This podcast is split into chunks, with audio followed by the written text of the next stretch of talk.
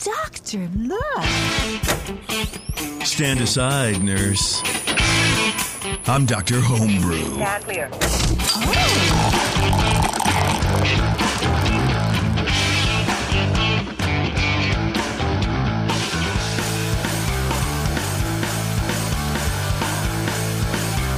Hey, thanks a lot for joining us, everybody. It's Dr. Homebrew. We are back here with another episode. And, of course, we are back here with our close personal friend, Colin, who I think is now third chair or something like that. Because he's his 67th time on the show. Fourth chair, I guess. Yeah, what's going on, Colin? Welcome back, dude. Just another day. Appreciate you having me, guys. You were totally the hypochondriac at this show at this point. Oh, man. Your checks keep cashing, so we keep having you on.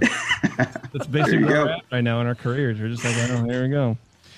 Before we get to your beers, though, I do want to thank Five Star Chemicals. Go to 5starchemicals.com and learn about the best ways to make your homebrew better, which is to clean it and to sanitize your equipment and do all that kind of fun stuff. And you do that with Five Star Chemicals. You don't do it with anything else because anything else sucks. That's just what it is. That's my opinion. They're not paying me to say that, but you listen to me because I know exactly what I'm doing. I've won multiple awards for homebrews, and word. Well, I got one, and then I cut it in like several, pieces. Anyway, FiveStarChemicals.com. They help keep the show on the air, and we really appreciate them. They're big believers in what we're doing, and we believe in what they're doing, which is sanitizing and cleaning, but in the opposite order. It's really weird to have somebody believe in me.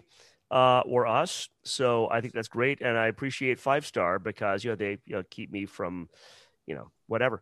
Yeah, for keeping you from whatever. That's absolutely right.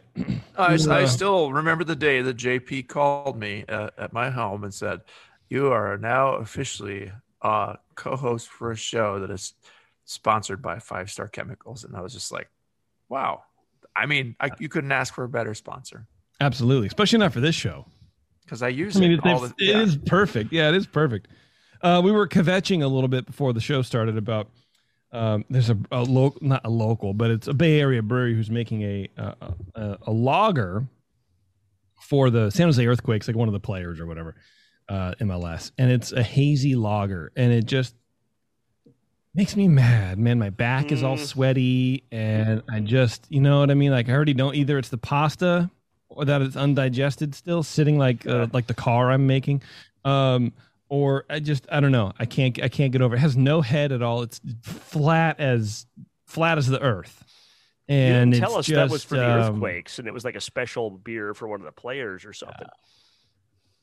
Maybe it's a themed beer, like they shook the beer up while it was fermenting. That's right. Yeah. Earthquake. Anyway, whatever. They had Ronaldo come in and sing to it or some shit. That is just sick and wrong, I have to say.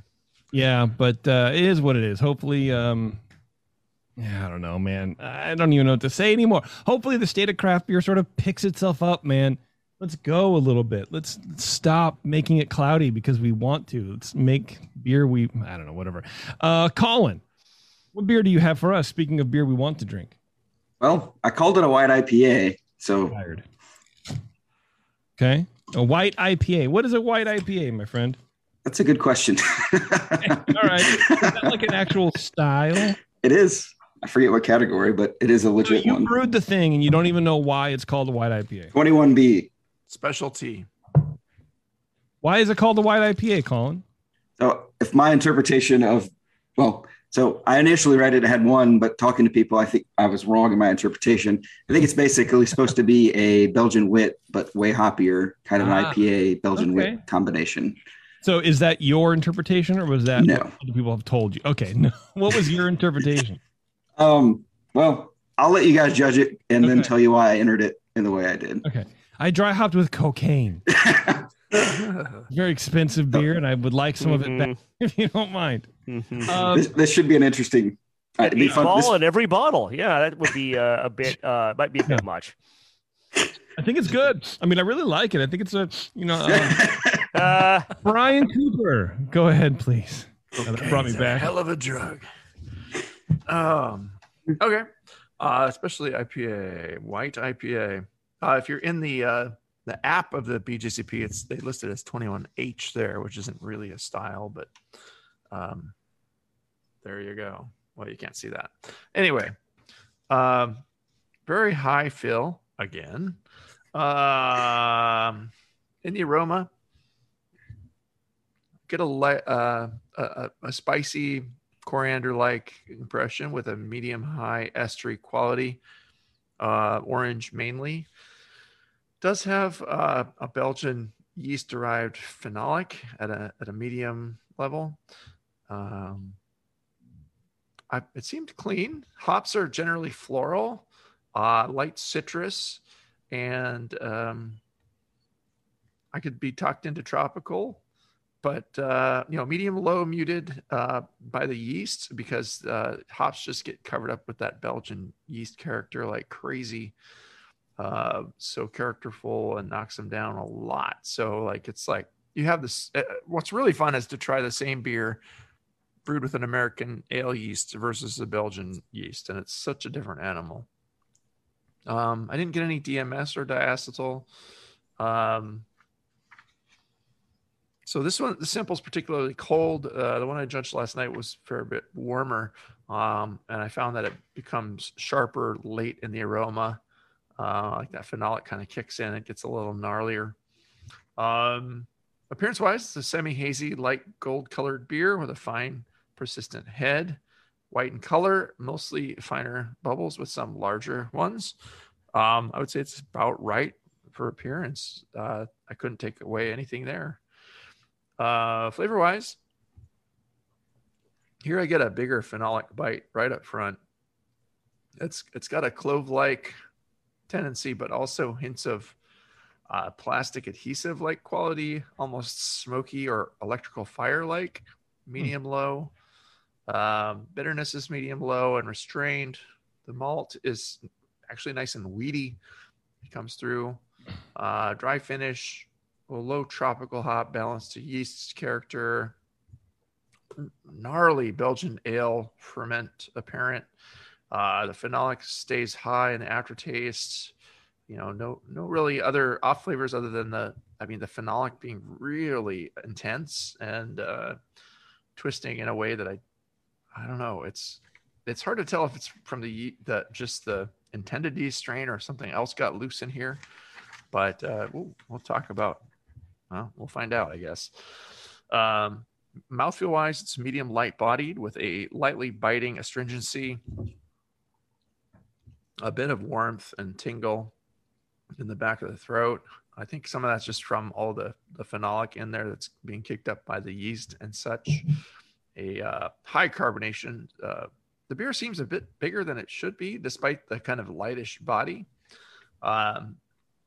It's not quite as refreshing as hoped. You want kind of the best of a wit beer with the best of an IPA, but this is just a little bit biting.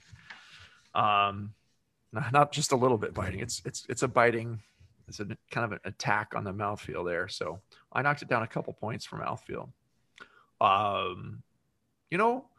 Overall, this is a big and characterful white IPA with a lot going on in the flavor. I guess to me, backing off that wild phenolic and or spice, which we could talk about, would go a long way toward making it more refreshingly drinkable. Bring in a delicate wit beer like aspect and keep the ferment as happy as you can. Perhaps even consider blending American and Belgian yeast strains or something, or some other way to make that yeast just less aggressive and attacking to the tongue. It's just everything's kind of in the way of the flavor. But that said, the flavors that are there are pretty good. I guess it just lands in the almost like you could go to upper end of good or lower end of very good. I landed at the lowest end of very good at a 30. So it doesn't have any big faults. It's mostly just that phenolic just twists a little gnarly. I think I was probably imagining the plastic. I don't think it's just some of those phenolics, and sometimes you get a Belgian beer. This is a farmhouse Belgian beer that has some really crazy wild phenolics. I'm really curious what yeast was used in this and how we got here. And and why we're tasting this and talking about it. And now the cocaine's kicking in. Okay. I'll let Brian talk. Yeah. All right, Shark. White Lines IPA. Yeah. Yeah. So, Colin, are you in a homebrew club? I am. I'm a member of the Greenville Brew Stooges. Excellent. You've talked about those guys before. Are you back to in-person meetings, or are you holding off for a little while? We've kind of had some smaller groups. We haven't had like a big club meeting, but some of the more key members have gotten together. Cool. Cool. Well, thank you for sharing this beer. I really like White IPA, and their Anchorage Brewing probably about 10 years ago made a really great White IPA. And I've actually brewed one like maybe 9 or 10 years back when that was, there was an article in Zymergy about it. And I was like, okay, this sounds pretty good. And in a way, I think it was partly what kicked off the idea of hazy IPA. Because as I recall, part of the, quote, white of the White IPA was the wheat. And there is the idea that you're going to take a Belgian wit beer and, you know, do some stuff to it and make an IPA, as opposed to a Belgian IPA, which is different. And I think this is maybe in some ways the hazy, JP. Yeah. God bless. So lucky us, huh? Yeah. So, but it doesn't have to be exactly, you read the style guidelines. It doesn't have to be exactly a Belgian wit. It uses the wit yeast or some of the typical ingredients of the coriander and orange peel and so forth. And people use different spices in their wit beer too. But having said that, I'll move on to judging this beer. Bottle inspection is fine. Everything is good. Aroma, there's no hop aroma. The initial aroma was coriander and malt for me. I got low phenol, and as it warmed, the amount of phenol really kind of went up. And I had a note that it's probably from yeast, because Belgian yeast throw a lot of phenol. That's partly why people use them, as they're extremely phenolic yeasts. Yeah. I don't think there's anything in this beer that's infected. I think there's whatever yeast you used threw a lot of phenol, and I'll be curious what that was. I went back and I erased some parts of my score sheet because I initially didn't like the aroma at all, and I thought it was maybe too phenolic. And then I started to get like some orange zest, orange peel aroma. And maybe I talked myself into it. We'll find out later on if you actually used any orange zest or orange peel. And I thought, well, maybe that's giving me a higher perception of phenol. It's hard to kind of pick those out. So I got kind of a medium orange, gave it 9 out of 12 for aroma. Appearance, 3 out of 3, pale straw color. It's a nice pale, almost doesn't look like a wit beer. It's hazy, and the head is large and persistent. Flavor, the phenol was a little more of a knock in terms of the flavor for me. Initially, the flavor was that phenolic plastic with some esters, some orange peel. It's well attenuated. The balance to me was weirdly kind of between the bitterness and the yeast phenol in the finish. Hop flavor really wasn't noticeable, which this is supposed to be a white IPA. It doesn't mean you have to have flavor. And there was the bitterness, but it didn't get a lot of hop flavor in this beer. So it's 12 out of 20. Mouthfeel, 5 out of 5. Bodies, medium low. Carbonations, medium high. No warming, neither creamy nor astringent. Overall impression, 7 for a total of 36. And I opened up both of the bottles, one earlier to judge and one just now. And it's just the more I might actually knock this little down more to like a 34 or a 32 upon having this warm up a little, because the phenol character is just so overwhelming. I think the yeast ends up covering up. I suspect there are some flavor and aroma hops in here, but that phenol that the yeast throws is just so intense that it covers up. You just don't have a chance to taste the hops or smell them. Next time I might try a different yeast, a more neutral yeast, and keep the wit beer ingredients, or try a different wit beer yeast. Because I'm not sure this one's doing you a lot of favors. I mean, the phenol ends up, it's not bad, but it just seems like it covers up everything else in here that you want to have be in here. So with that said, I do appreciate you sharing. I haven't had a white IPA for a while, and I look forward to hearing about it. I don't think we've had a white IPA on the show ever. I think you're right. Did you score it, Shar? Oh, sorry. 36 out of 50. 36, he said, yeah. Yeah, real fast before we get to Colin and figure out about the spirit. Yeah, I mean, it is a weird mix of like very bright lemony, almost like a lemon juice. It's very tart and phenolic at the same time, which is odd. Like you got that Whitby or Saison character that I always consider like a glue stick, like a paste. And it's not necessarily a bad thing. I think it's just like an inherent ester in the whatever. But that's what I get out of this. But there's a very bright lemony quality, not even citrus, just like pow, just lemon. Like that, yeah. And then without the let me drink it again. And then it's very bitter, and I don't want to say thin. I mean, maybe the bitterness sort of hides some of the malt because there's really nothing there. So it's almost like three beers in one. It's a little disjointed and dry and bitter and phenol-y. So I don't know. Anyway, that's my interpretation of it. I would give it a 34. Colin, I guess it also seems to be missing kind of that bitter orange peel that you would have in a wit beer, and that can, you know, in these beers it can get covered up by the hops too. But I don't get that nice the however you say it, curacao orange. Sweet. Like, it needs a little sweetness to it, giving a little twinge of sweetness. Bitter. Yeah, and I think it's too bitter. But Colin, let's talk about you. It's about you, not my awesome ideas. What? So the story with this beer is kind of funny. So I had a big birthday a couple months ago, and about 6 or 7 weeks before then, my wife's like, "So how much homebrew do you have right now?" And I literally ran out for like the first time ever. And she's like, "You need to brew as much beer as possible immediately." That's so, a good wife. Yes, exactly. And so I had bought the Omega Sundew yeast. So that yeast, they basically took a Belgian yeast and gene spliced out the POF gene. So it's not supposed to produce phenol. So it's a Belgian yeast that's just supposed to like strawberries and pears and that kind of thing, those kind of esters. So I had brewed a beer with that and then basically collected all the blow off and had the yeast in basically a little mason jar sealed. And that is the only yeast I had to throw in a beer. So I was like, well, I'll just toss it in and see what happens. So I don't know if it got some wild stuff in it from the blow off, or if for some reason the second generation decided to throw phenol. I'm not sure where that came from. Genetic engineering is not as good as they think it is.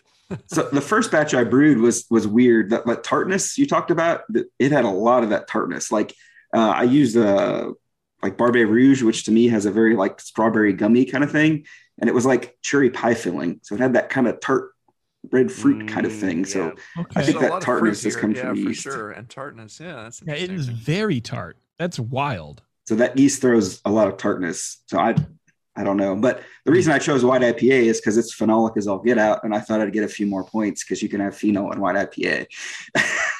Game in the system. All right. Colin's here auditing his beers. Yes. How can I make this to be a different outcome than the reality? So is there, did you do any orange peel in the beer? Nope. No, it's not. Yeah. I didn't get any orange peel at all. It was just like, well, I could imagine coriander in all these phenolics, but I don't think it doesn't seem like, I think I was imagining that too. Yeah. It's just crazy. There's so much going on. Yeah, it's wow. The hops I used. So I basically kind of brewed it as a hazy IPA. And then it was phenolic, so I called it a white. Basically, what it boils down to. That's a good way to go. Just call it what it is. Yep. You guys want the recipe? Yep. Tell you. So water is kind of my standard IPA. So 150 sulfate, 50 chloride, and then whatever the calcium comes out to be.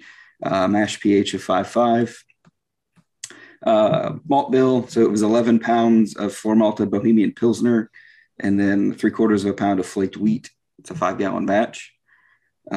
And then, so like I said, the Omega Sundew, this was a second generation. Just, I didn't control pitch rate. It's just whatever I got from the blow off on the previous beer. And then pitched at 68, let it ride till it hit 75, and then held it there till it was done. Original gravity was 52, final gravity was 6. So that's like 88% attenuation. So it went to town for sure. Wow. That's pretty good. It's dry. Yeah. It's dry. Yeah, man, for sure. So those Belgian yeasts tend to like to ferment a lot. Well, are you going to do this again, Colin? No. Yeah. We can tell you how to improve. Did you learn anything from this? Yes. That yeast is fun to play with. I mean, it didn't do anything like I expected it to do, even on the first generation. I don't. Real question is, where is all that phenol coming from? Correct. That's insane. Oh my God. So I don't know if it, for some reason, it mutated and started throwing phenol again, or I got some wild yeast in my pitch, or I have no idea. You don't have a crisper in the back and you splice that gene back in by accident? No. Hot Bill. Do you guys want that too? Oh yeah. So at 60 minutes, I did about 3/4 of an ounce of Magnum for 27 IBUs. And then at 20 minutes, I did 0.6 ounces of Denali and 1 ounce of Laurel. And then my hop stand, same procedure as the last one. So about 180 degrees for 20 minutes with a circulator, 1.5 ounces of Denali, 1.5 ounces of Laurel, and then 1 ounce of Nelson Sauvon. And then dry hop into keg, 1.5 ounces Denali, 1.5 ounces of Laurel, and 1 ounce of Nelson, 50 IBUs. So it's about a 1-to-1 ratio. That Nelson could be what's throwing out some of that kind of lemoniness in there. Yeah, it could be. I like Nelson. Mm-hmm. Yeah. Laurel gets pretty lemony too. Yeah. True. All right. Well, no, sorry, Colin, go ahead. Denali is pretty pineapple-y, and you eat like pineapple. It kind of has that spicy, almost phenolic kind of thing to me as well. So one of the reasons I sent, I didn't know, like, even before I, like, right around the time I sent, I couldn't decide if that was just really, really spicy hop or actual phenol. And I really do think it's phenol. I agree with you guys, but I don't know. It kind of reminds me of eating pineapple a little bit. Yeah, it does. Yeah. It does have an acidic bite too. So the tartness with that twist, lemon afterwards, tropical, sort of does yeah. I get that for sure. All right. Well, is that it? I don't want to cut you off anymore, Colin. No, you're good. Second time I've interrupted you, so. I just thought it'd be a fun beer to send and talk about. I didn't really expect it to do all that well. Actually did better than I was expecting. So. Absolutely. You all right, call it a fruit beer. Maybe there you go. Pineapple something. Yeah, there you go. Sure. Pineapple. All right, Colin, thanks again, man. Appreciate it. All right, take care, guys. All right, there's more beer sometime. Cheers. Later, man. Absolutely. All right, we're going to take a quick break, and we're going to come back with Nate. And Nate has a beer. I don't know what it is, but we're going to drink it, and it's going to be a lot of good time. Friend zone. Yep, we're going to friend zone Nate, and then maybe we'll bring him into a polycule later. We don't know. Anyway, This is Dr. Homebrew. We'll be back right after this. I'm sorry to tell you this, but we're going to have to pour you out. Back to Dr. Homebrew. All right, thanks for sticking around, everyone. We are joined by Nate. Nate, welcome back to the show, dude. Hey, guys. How's it going? Not too bad. Another repeat offender. Yeah. You were saying during the break that you had, tornado or hurricane or whatever they are? Big wind. No hurricane. Big mad wind over there? Tornado. Yeah. Mad wind. No hurricanes make it to the Midwest here, fortunately. Okay. So well, there was a Sharknado, Brian said. I was hoping for just something to change it up over there. No, but like 40 minutes ago, you had like the air raid sirens. Yeah, exactly. Yep. Some to the north and then some to the south. Yep, exactly. Wow, God, I hate that so much. Yeah. That's rough. Hopefully hopefully everyone's safe, man. And I expect you, by the way, if it happens, you're staying on this phone call until the internet cuts out. I don't care if your roof goes. You're here. That was the agreement. Yeah, the news reporters is like hanging on, like, oh, it's a little windy. We have a local man on a podcast currently. The National Guard is evacuating his entire family, but he's holding on, screaming something about getting a high score. Back to you, Chet. All right. Anyway, Nate, what beer did you send us, man? So I said it in an American Amber Ale. Ooh, all right. I love it. We had one on the last show too. Again, not as see, but that's becoming a more common style, I think, in the last year. We've been getting a few of them on the show. I've been getting them on the session a little bit too. So I think the Amber Ale is maybe the next beer to sort of rise from the ashes, a lot like the lager has. I'm excited about that. Yeah. All right, Brian Schaar, why don't you start us off? You were excited about that, and I was just feeling that excitement, and you could tell by the electricity in the air here in our distributed studios. So, Nate, thanks for sharing. You've been on the show before, and I've asked you this question, but for folks that maybe haven't heard you, are you in a homebrew club? Yes, I am. I'm part of the Rapid River Mashmasters here in central Wisconsin. The Rapid River Mashmasters! Maybe someday when we're like traveling and doing homebrew con and stuff again, we'll get a chance to meet you guys in person. That'd be pretty nice. So aroma, 8 out of 12. First impression I got was a citrus tangerine hop aroma at a medium level. I got sort of some additional piney, resiny notes as it warms. Low maltiness, which was kind of a surprise for the amber. And I'm going back to the sample that I opened about 4 hours ago when it was 95 in here. So it's definitely warmed. So I get some maltiness, but not, it's still at what I would call at a low level. Appearance 3 out of 3. This beer is crystal clear, even through a big sample. It's a light amber, dark gold on the lighter side of the range for an amber, but I think it's in the range. And it's always so hard to tell because without a standard sample size, this is like the same beer and two different things. And okay, these do look pretty much the same, but unless you've got a standardized backdrop and standardized sample size and standardized lighting, it's almost impossible to tell what the real color of something is. To me, the guidelines SRM is more of ballpark. So if you've got a stout that is like a pale straw, like, hey, hold on a second there, buddy. That's maybe an issue. But unless you're way off, I think it's inappropriate in competition to be trying to measure SRM because you're never going to do it. Never going to do it properly. Flavor, first impression is citrus orange hop flavor at a medium level, followed by a high hop bitterness. Malt flavor is low. Really wasn't getting the hallmark caramel malt of the amber ale style in the aroma or in the flavor. It's well attenuated. The finish is long and balanced. Give it 10 out of 20 for flavor. Mouthfeel, 5 out of 5. Body's medium. Carbonation's medium, no warming. I wouldn't call it creamy or astringent. And for overall impression, I gave it a 5 for a total score of 31, which is very good. I can't pick out any technical faults in this beer. I don't think there's any off flavors. I don't think there's any problems in your process. I don't see, there's nothing bad about it. But I think where it's missing the mark is recipe formulation.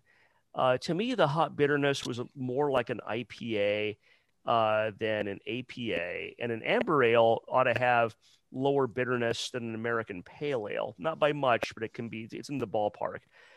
And I also feel like it's missing the caramel malt or dark malt that really is the hallmark of the style that sets it apart from a pale ale. You know, you don't have to have caramel malt. You don't have to load it up, but there needs to be some sort of dark malt character. And I wonder, because this beer, I'll be curious if we get to your recipe to hear about this. This beer is so well attenuated.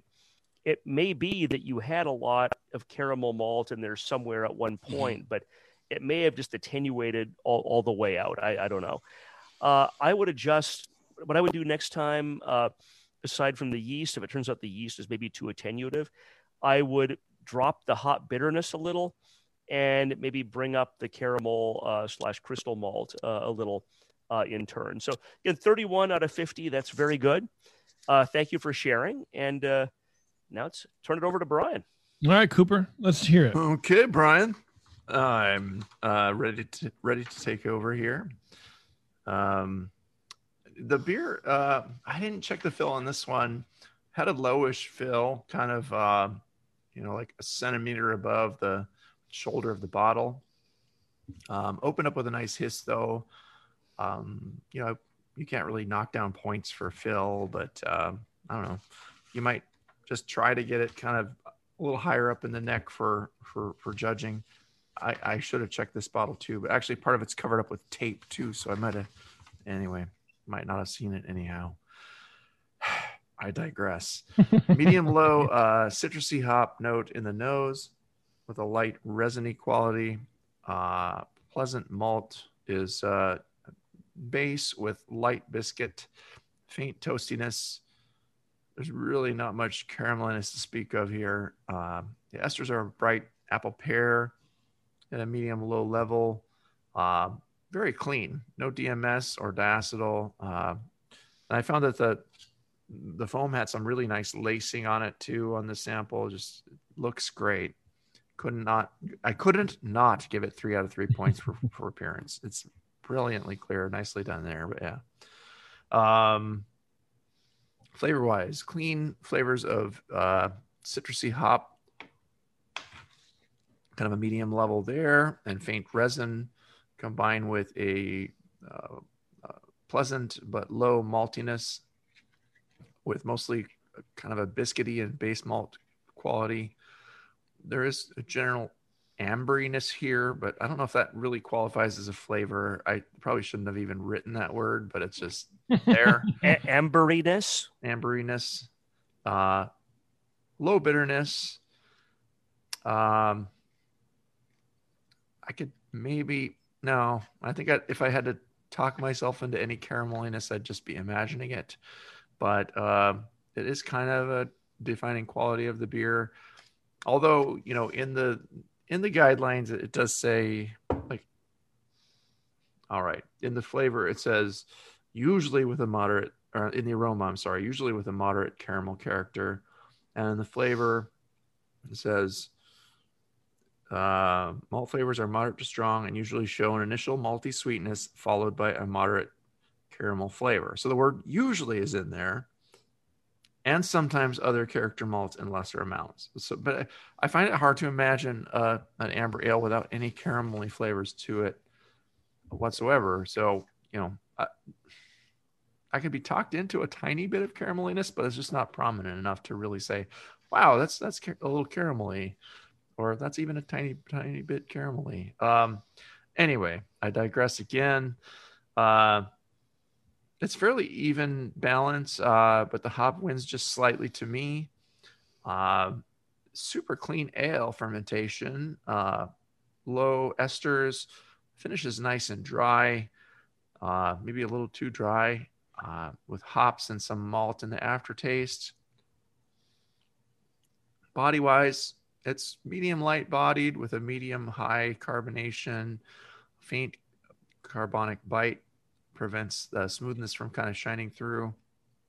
No obvious astringency, but just a bit of a bite from either carbon dioxide or some combination of CO2 and a little alcohol in there. There is some alcohol noted, just not too, it's not really warming, just a little bit of like, okay, there's, you know, it's not wimpy. And maybe it shines through a little more with just being so dry. The beer is not creamy. I wouldn't call it anything like that. You know, I really like this beer. It's an enjoyable beer, and it's like a lightly hopped IPA almost to me. It's not. It doesn't scream amber ale. Kind of lacks the depth of maltiness that I would desire for an American amber. Has great hop character that I really think blends well with the malt that's there. I think some added sweetness in the finish could accent that and make it start to scream amber ale. The slight hint of caramel that I imagined was there, you know, it needs some friends. It needs more, but don't go crazy. I wouldn't just like, okay, I'm going to dump in a half a pound of Crystal 60 and here we go, you know, or, you know, but just add a little bit at a time. And it's a really nice beer to start with. It's just, and it's cleanly brewed. It's just out of balance for this style. So I would start by doing that, add a little more caramel, but also back off the carbon dioxide just a bit, and it's going to smooth out some of the flavors and make it a little, the mouthfeel just a little more smooth. I landed at a 33. I really liked the beer. I wanted to score it higher, but it's just not, it needs, you know, it needs a little more to get into the, a little better into the style. There's really no flaws, so I couldn't really push it down into the good, only good territory. I'd say it's very good. Just needs a little recipe work, really. Their process seems fine. You're drying it out quite a bit. Yeah. But yeah, I'd love to hear the recipe and hear where you land on your gravities and what you did with your yeast and what, how much caramel malt there really is in there. There's probably a ton of it, and we're just missing it all together. But it's 95% caramel malt. Yes, it's an all caramel malt beer, guys. Right. Well, one grain of Turo for conversion. Go ahead, Nate. Exactly. Sure. Yeah. Well, thanks for the feedback, guys. And as I'm tasting here, I'm picking up a fair amount of caramel. Maybe that's just my taste, but I had a couple of Irish Reds earlier, so I haven't been, saturated with hops here lately. But and maybe it's just bottle variation too, or maybe it's a sensitivity thing. But this is also our fourth beer of the night, so our palates are a little yeah. So from a recipe standpoint, so I had 10 pounds of just Turo or brewer's malt basically, and then I had a half a pound of caramel 80 in there, which to me that's yeah. And when all up, wow. I was trying to drive that red color and or amber color and get that malt characteristic. Like half a pound is not a lot, but 80 is a lot. Half a pound of 80, I think, is a lot. But that's what I mean. 80. Half a pound in and of itself of any crystal malt isn't like out of the realm, but 80 is But it can start going with the 80, you're getting towards like more the 120 and the special B kind of flavors with like that raisiny fruitiness almost, Yeah, I think it would highlight the toasty, roasty caramel that I'm getting out of this. Yeah. That makes a lot of sense, but it's also one dimensional too. That 80 is like, that's it. Continue, please. Sure. So the rest of it, so that caramel 80, so about half pound, so it ends up being about 4%. Had another about 4% of Cara Pils, another 4% of Red X, so that Best Malts Red X just provides, I think it's like an 11 or 12 Leva Bond. It's just, I think it tries to just accentuate those red notes and kind of get some red hues into it. And then I did a late addition of about 4% total, so 3 ounces of pale chocolate and 3 ounces of your favorite Special B late in the mash. So before I did as much Special B as you ought to ever use. So that's good restrained hand. Yeah, I'm glad you guys didn't pick up on too much raisiny notes there, because I was ready to get a beating for that. So I didn't hear that, so I was kind of happy. But just trying to bring some of that, the color and a little bit of the flavor without bringing a whole lot. But by the sounds of it, maybe I could have brought in a little more of that pale chocolate or added it earlier to bring in some of those toasty notes and maybe a little more color than what's being observed here today. I'll always love a pale chocolate, dude. Heavy-handed. Chocolate is fun, yeah. It's great. I love it. I do too. I think it adds a lot to a lot of different styles, and I used it on that my Irish Red as well. I think it adds a nice compliment there. Yeah, for sure. Yeah, why not some 40 or 60 L crystals in there though, to like kind of the middle. Yeah, Nate, you dingus. I thought that half a pound to 80 was going to be too much, so I thought that was going to be sufficient, and just the caramel's not showing through. But you guys definitely picked up that it seems drier. And when I was planning this batch out, I worked through some brewing software there, and it planned to be at 10:14, 10:15, and for whatever reason, this got down to a 10:08. So definitely a little drier, and I think you guys are picking up on that. Very dry. And I think it's really well attenuated. That might be part two of what's pulling away from the caramel that is there. It's just so dry that you don't have the sweetness accenting the carameliness, and your taste buds are just used to having that there with it, but the 80 is going to give you a lot of color and some, towards some richer, like not roasty or chocolatey, but some like dark kind of like, stone fruit almost, or maybe a little stone fruit, but not just the warm caramel of a 60 or the light caramel of a 40. know what it is? Honey like of a 20. It's sort of like baker's chocolate or like a bitter chocolate, where it, you know, sometimes you get like the high cacao percentage chocolate and it almost doesn't taste chocolatey, but it's that top 20%. Like if you look at the flavors, like, you know, whatever on a chart, it's that top 20% that's not bitter, but it's sharp tasting and it's almost astringent, but not in the astringent in the way that we mean it in a beer. And I know that none of this is making any sense to anybody with half a brain. But I agree with this analogy. Please continue. Yeah. It's that little tiny bit of like, it's just sort of, you know, that just, it drives, it's like a tacky thing that just drives, maybe it's the 80. It's that, you know, I would go like 15 and 40. Oh, we don't know 15 hour, like a, okay. 15 and a 40. I would do a blend with caramel malts. You want to do a blend, I think. A crystal malts, you want to get the best of both worlds. You want to get the rounder, softer notes of the lower crystals, but you want to get that raisiny caramel crystal malt aspect of, you know, the 40. That's why the British crystals are so good, because you get like a 50, 60. It's a range, and you look at the grains, and some are darker and some are lighter, and it sort of like does that for you too. Yeah, I think maybe the intention was to bring some of that in with the carapils, but really the carapils isn't going to bring in that much caramelly flavors at all. It's just not at all. It's a pale, you know, technically caramelized malt, but it's done at such low temperatures, and you know, it's just doesn't develop those colors and those flavors that come along with it. Well, and especially if you're shooting, Nate, for the raisiny notes, anything you go above 80 or 80 and above, I think this is what you get, where it's more of the darker roasty grain flavors rather than the sweet aspects of the crystal malts, which is what you were trying to achieve. So I wouldn't go like 75 or low. I would go 75 or lower on a blend.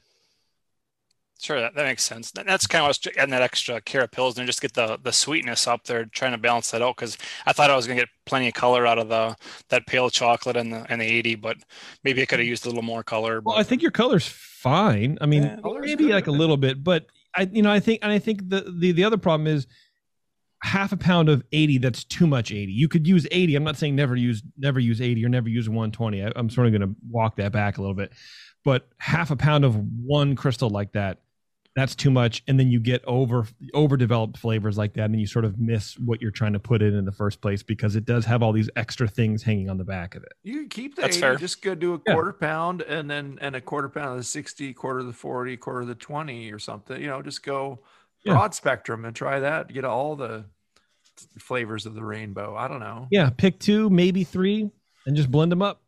Yeah, sure. You maybe don't want kitchen sink either. Yeah. But in times like this, I'm always reminded of the Colin Kaminsky's 100 grain recipe. Oh, where he would take all of his grains and the percentages that they're in. So, like, if he had 80% two row, he would count out 80 individual grains of the two row malt, and then, you know, do all the way till he had 100 grains, and then he would put them all in his mouth at the same time, chew them up, and swish them around in the spit, so the starch is sort of converted and that you get a little sweetness.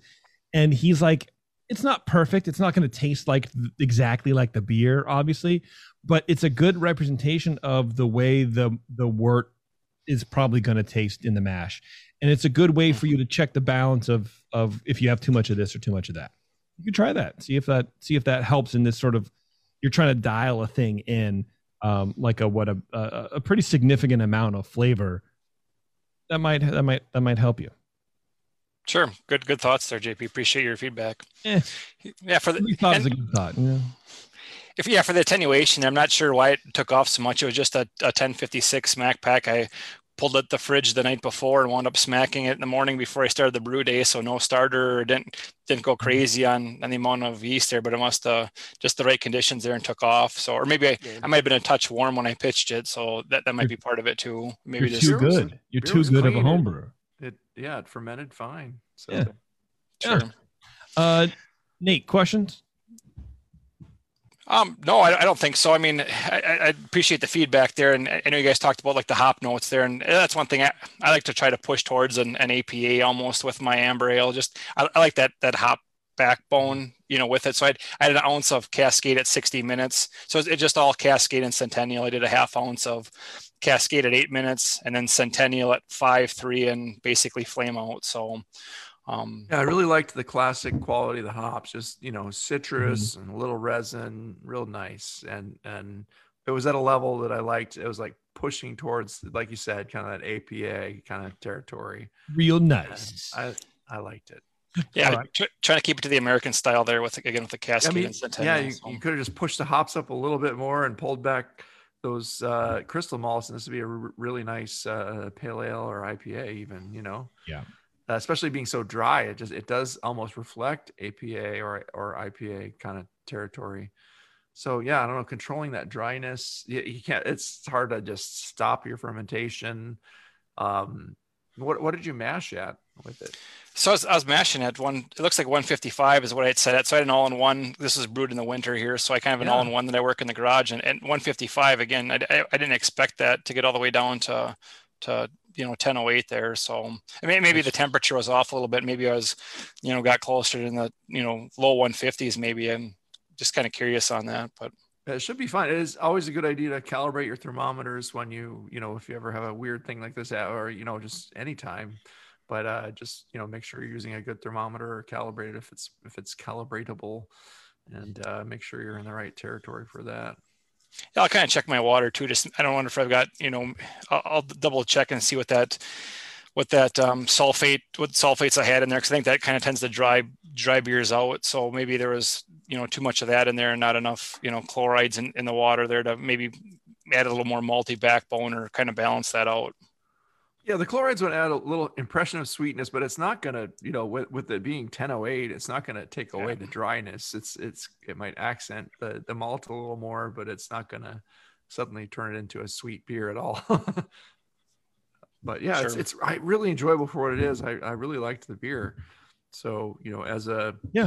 Whatever this is, it's really good. It's just not a certain defined style. What's the ABV on it? So I wound up being a 6.2, because the original gravity was a 1055, and getting all the way down to a 1008 there, it came out at a 6.2 roughly. Yeah, you can feel it a little bit. You definitely get a little alcohol, and I like that too.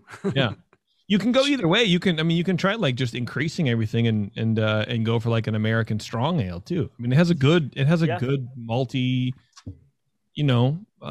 thing. It could do with a little complexity either way, either lower gravity or higher gravity, but that's a good jumping off point for sure.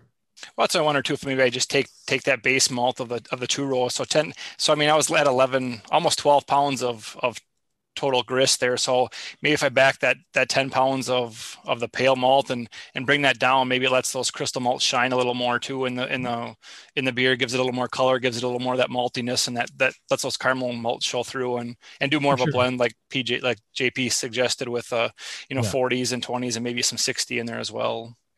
Yeah, I would do both of those things, and I think it'll be 20% different for sure. Yeah. All right. Yeah. Thanks for sharing it and sending us all this beer, and we've definitely enjoyed having you on the show. And stay safe there. Keep your family safe, and hope all your friends and everybody in the area there is okay. But yeah, this climate change. Anyway, it's summer. Some of it's to be expected. So. Yep. Yeah, that's true. But yeah, yeah. Thanks for the beer, Nate. Sure. Nice talking to you. Yeah, it's always good talking with you guys, and I always appreciate your feedback, and it's nice being on the show. So appreciate it. Oh yeah, and come back anytime, man. All right, thanks guys. Have a good night. Take it easy. Better, Nate. Good night. Bye. All right, we're going to take a quick break, everybody, and we'll be right back here on Dr. Homebrew. Stay with us. The leader in affordable, high-quality kegerators is here. Introducing Komos, the kegerator designed with serious beer drinkers in mind. It features an all-stainless steel draft tower, a major upgrade over traditional chrome-plated brass towers, and Komos keeps your new tower cold with their air-cooled tower fan, wrapping your beer lines in frigid coolness. Your beer is poured from innovative forward-sealing faucets that don't leak, so they stay cleaner for longer. Dual gas inlets on the rear of the fridge allow you to run both CO2 and nitrogen gas. Serve your beer with CO2, serve your kegged wine or even cocktails with nitrogen. The digital temperature display has the largest range available, allowing you to use the Komos Kegerator for fermentation if you need to. And now Komos Kegerators ship with duo-tight draft fittings for that click-to-connect assembly we've all dreamed of. Buy direct from KomosDraft.com and receive free shipping on your order. That's KomosDraft.com.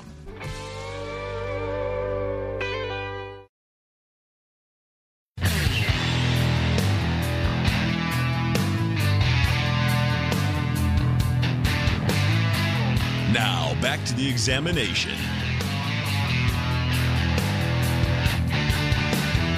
Hey, everybody. We're wrapping it up here on Dr. Homebrew. I want to thank our guests, Nate and Colin, for sending us beers. If you want to be as cool as Nate and Colin are, send an email to brian@thebrewingnetwork.com. That is thebrewingnetwork.com, Brian at, but not in that order. And he will get back to you in time, and we will get your beers on the show. We are looking for beer. We're looking for cider. We're looking for mead. We're looking for wine. We're looking for hard cider. We're looking for kombucha. I will fucking drink sake. Sake. What else can you ferment? Maple syrup? Is maple syrup fermented? I don't know. Cocoa. Sauerkraut. Sauerkraut, cocoa beans. If you wanted to send us your fermented cocoa beans, we'll do that too. I don't care. We'll do whatever you want. Just, you know, it does take a while to be as cool as Nate and Colin, because they've sent us a mass amount of beer and shipped it across many time really zones to be here with us, and stayed up late multiple times with us. And we appreciate that. So, but you know, if you're a hypochondriac like them, you can definitely do that. And I don't know. I wish we had something for you. We'll see them up on the stage somewhere, and they'll be just laughing at everybody else. I don't know. That's right. I'm telling you, if they rebrew for our specs and they enter that competition, we had better be listed as co-brewers. I'm telling you. That's what I'm hoping. That's how we're racking it up. That's how we're racking the medals. Brew without brewing, like just everybody who brews based on my advice. That's my favorite. Is that how we get our Ninkasi award, JP? Yes, that is exactly how we're the most awarded non-home brewers ever. Right. Everybody will hate us again and all that. So, yeah. Oh, the damn Brewing Network. Always that was wins. A fun time to be a part of, where everyone was like, oh, my God, these people are following the rules. That sucks. It's the homebrew club for everybody. Change the rules so no one can have fun, and then make it more complicated for people to have fun, because that's what we're all about. Fun is complicated. Fun is complicated. That's why there are condoms, Brian. Okay. I don't know. All right, everybody. Thanks a lot for tuning in. I really appreciate it. We are back next month with two brand new Dr. Homebrew shows. But until then, if you want to stay tuned to the Brewing Network, we have sessions coming up. We have two Brew Strongs being released next week or next month as well. And there are two already in place. The boys talked to Fal Allen from Anderson Valley Brewing Company, all about GOSA. And then they convinced Fal to stay on for a question and answer session. So that was a good time talking to those guys too. And then the shows before that we dropped were about the history of lager brewing in America. Wow. And I forget the gentleman's name. Lynn. Yeah, I forget. Anyway, good dude, good conversation. That was a lot of fun. 2 episodes on that. So if you're any sort of loggerhead or just beer historian buff, sort of in general, those are good shows for you. Here's the deal, though. The Brewing Network has been generating content for decades now. This is a tiny drop in the bucket. If you just like tuned into this is the latest podcast about home brewing or whatever. There's, you know, we've had, you know, co-hosts before there was a Brian too. There was a Keith guy, and there was my good friend Lee, who has departed the planet. But listen to those early episodes and have some fun, like going kind of time traveling and early session episodes, and just go crazy. Not too early though, I will say. We were, you know, for radio in 2005 to 2012, we were sort of stupid. Enjoy the travel.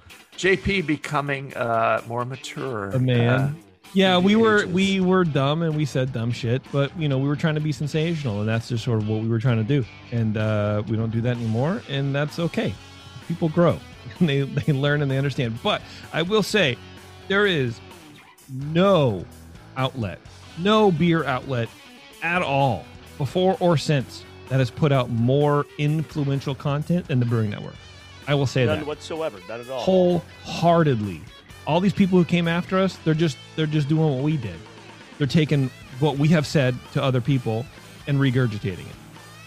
This is us. The Brewing Network is 100%. That should be a t-shirt. The Brewing Network has influenced your favorite brewery. It has. Right. I'm sorry. I don't know what to say. Probably. All right, everybody. Thanks a lot for tuning in. And until next time, we'll see you later.